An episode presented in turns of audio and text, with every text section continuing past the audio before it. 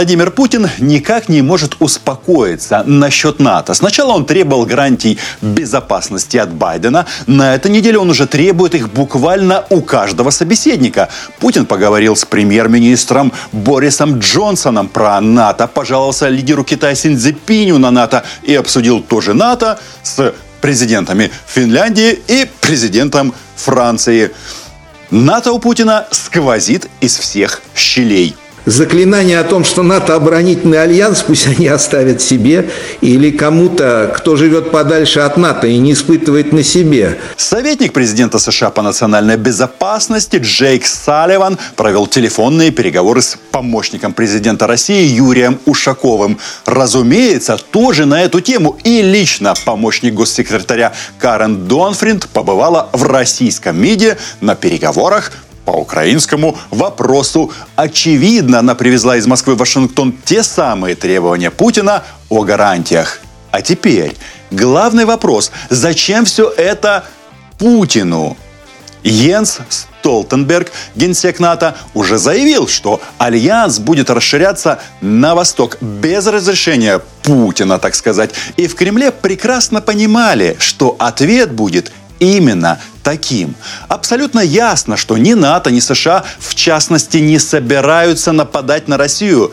Также понятно, что ни одно международное объединение, кроме союзного государства России и Беларуси, ну и Талибана, не заинтересовано в нагнетании военной атмосферы и нарушении международного права. Это прерогатива России и ее друзей, в том числе друзей талибов. А значит, без совсем уж э, особенной необходимости никто никакие базы НАТО в Украине создавать не станет. Получается следующий диалог между Россией и Западом. Путин нападет на Украину, если НАТО будет расширяться на восток. НАТО будет действовать, если Путин нападет на Украину. Очень странная истерическая беседа. Все прекрасно понимают, что Путин уже напал – Никто, даже он сам, этого не отрицает. Мы никогда не говорили, что там э, нет людей, которые э, э, занимаются там определенными решением определенных вопросов, в том числе в военной сфере. И сейчас речь идет только о том, насколько Путин психически здоров, а насколько его верноподданные, изрядно вычищенные внутренними репрессиями, готовы погибать за эту идею фикс. Вот в российских СМИ все смеялись над Викторией Нуланд, которая сказала, что президент России хочет восстановить Советский Союз. Вообще, госпожа Нуланд прекрасно разбирается в российской тематике и во всех нюансах постсоветского пространства. И я убежден, что госпожа Нуланд, так же как и мы, так же как и иные специалисты, прекрасно понимает, что воссоздание Советского Союза невозможно. А зря смеялись. Живя в России много лет, я понял, это правда. Имперский дух здесь есть даже в мелочах, даже в плитке, которую перекладывают трижды за год. Ампир. Этим словом можно назвать то, что внешне окружает Путина и его команду, его резиденцию, его столицу. Неограниченная власть и ее сохранение. То, к чему он стремится возрождать империю с царским брендом, а Путин именно царь в позолоченном бункере, это вам не семинарист в потертом кителе и не последний из представителей династии Романовых, у которого плоховато все закончилось. Поэтому российский лидер создает нечто среднее с учетом прежних ошибок. Советский Союз, но с патриархом по правую руку. Патриотизм, но в швейцарских часах. Высокий рейтинг – любовь народа, я уверен, абсолютно искренне у него уже есть. Осталось добиться международного признания. Спорт, космос. Медали спортсменов несуществующей страны без флага не приносят радости, а ракеты российские вполне сойдут для забивания гвоздей. Да, в 21 веке, чтобы быть империей, нужна гибкость, скорость и мозги. Из бункера как-то не очень это получается. Но вот война, убивать в России умеют и любят. Пожирать, как свинья, своих сыновей и чужих тоже. Даже дело вашего покорного слуги это доказывает. Если раньше только гражданам России нельзя было говорить правду, то теперь и иностранцам. Но вернемся к крови. США и Евросоюз в один голос заявляют, что открытое нападение или дальнейшее нападение, называйте как хотите, короче, новая агрессия в отношении Украины грозит России сокрушительными санкциями. И что хочу я спросить? Огромная страна, где деньги текут прямо из газовой трубы, а если там не хватит, возьмут из нефтяной скважины. Страна, где люди десятилетиями ждут, когда придет Путин и лично с гаечным ключом проведет им канализацию. Голосуют за него по любви.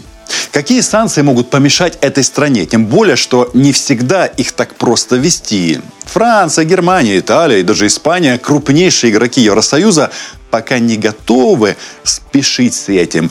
И уж точно никто не хочет воевать с Россией в открытую. А Путину нужно закрепить статус своей страны. Именно поэтому он требует гарантии, он требует международного признания своей империи, требует равноправия.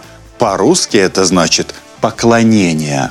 А на базе НАТО плевать он хотел. И без НАТО, и без баз найдутся поводы, чтобы напасть на любую соседнюю страну. Но кроме Белоруссии. Бессмысленно гадить в собственный карман.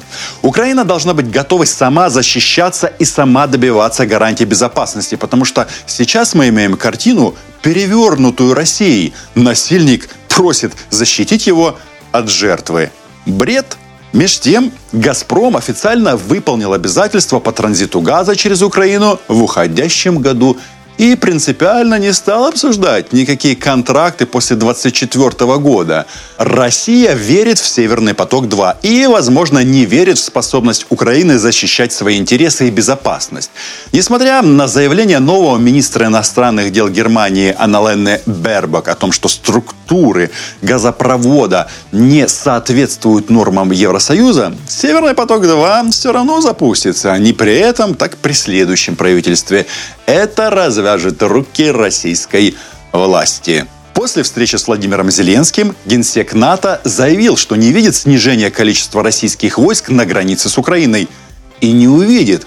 Да, Украина делает важные шаги для интеграции с Евросоюзом. Да, нам помогают западные партнеры.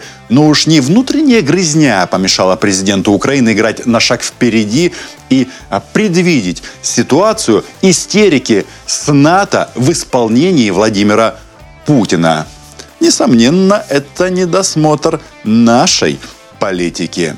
Чека из информационной гранаты вытянута, и сама граната брошена. И теперь у США и НАТО нет возможности игнорировать претензии президента России. У него ведь еще есть ядерная бомба в запасе. А Украине будет стоить большого труда перехватить инициативу. Кстати, Грузия, Молдова и Украина договорились сообща идти в Евросоюз. Это хорошо. Осталось начать выполнять обязательства перед собой, то есть перед гражданами Украины и Западом, закончить судебную реформу, ну и, наконец-то, назначить руководителя САП. Не для Байдена, для себя. Первому шагу к, э, к геноциду. То, что сейчас происходит на Донбассе, мы с вами хорошо видим, знаем. И это, конечно, очень напоминает, э, напоминает э, геноцид, о котором вы сказали.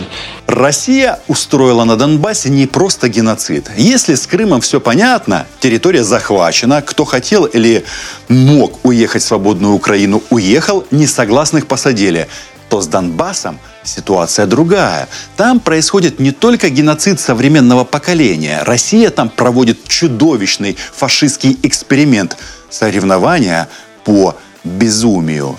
Именно поэтому я начал собственный проект на своем YouTube-канале «Диалоги с Донбассом» с настоящим украинским, а не российским гетто без прав и будущего. Цивилизованный мир достоверно не знает, что там происходит. Журналистов нет, есть сотрудники ГРУ и прочие пропагандоны, которые в жизни не скажут, если кто-то там недоволен новой властью, а сами недовольные отправляются на подвал. И вот уже новое поколение детей растут внутри этого жуткого эксперимента, настоящего железного купола, из которого сверху капает кровь.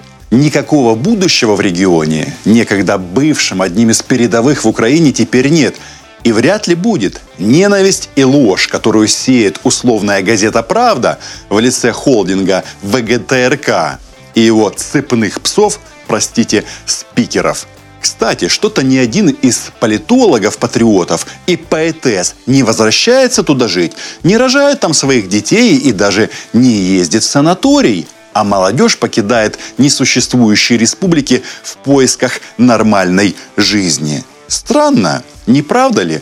Ведь там настоящий советский рай, установленный Россией. Нет, не тот, где колбаса по 2,20, а тот, где за анекдоты давали 20 лет без права переписки. Э, и, конечно же, они зависят э, от нас и в политическом плане, потому что мы выступаем за то, чтобы их законные права, как часть украинского народа, уважались а, в контексте вот этого урегулирования. А, чтобы сказать о стопроцентном влиянии...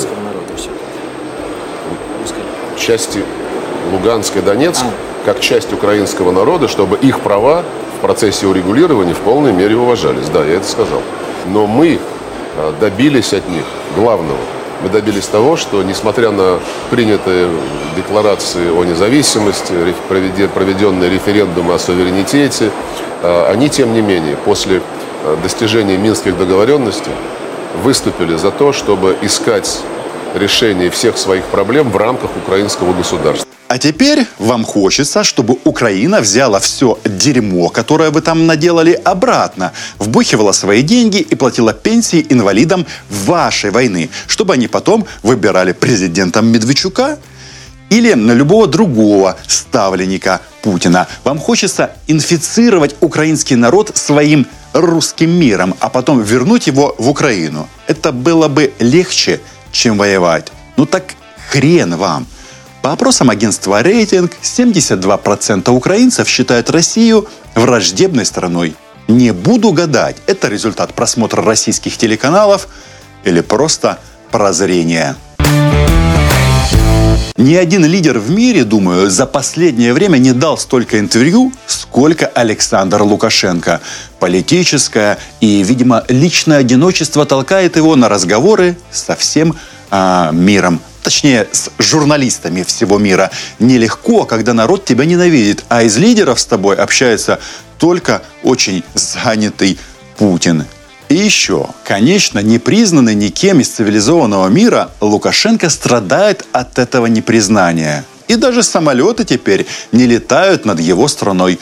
А самое печальное для якобы президента Беларуси – скандал с беженцами. Он иссяк. И как? Евросоюз назвал это победой своей дипломатии, а про Лукашенко ни слова. Очевидно, великий колхозник ожидал медали. Ну, и кредита. Но ничего, получит их от Путина. Сложно предположить, что именно заставляет Лукашенко говорить такие вещи.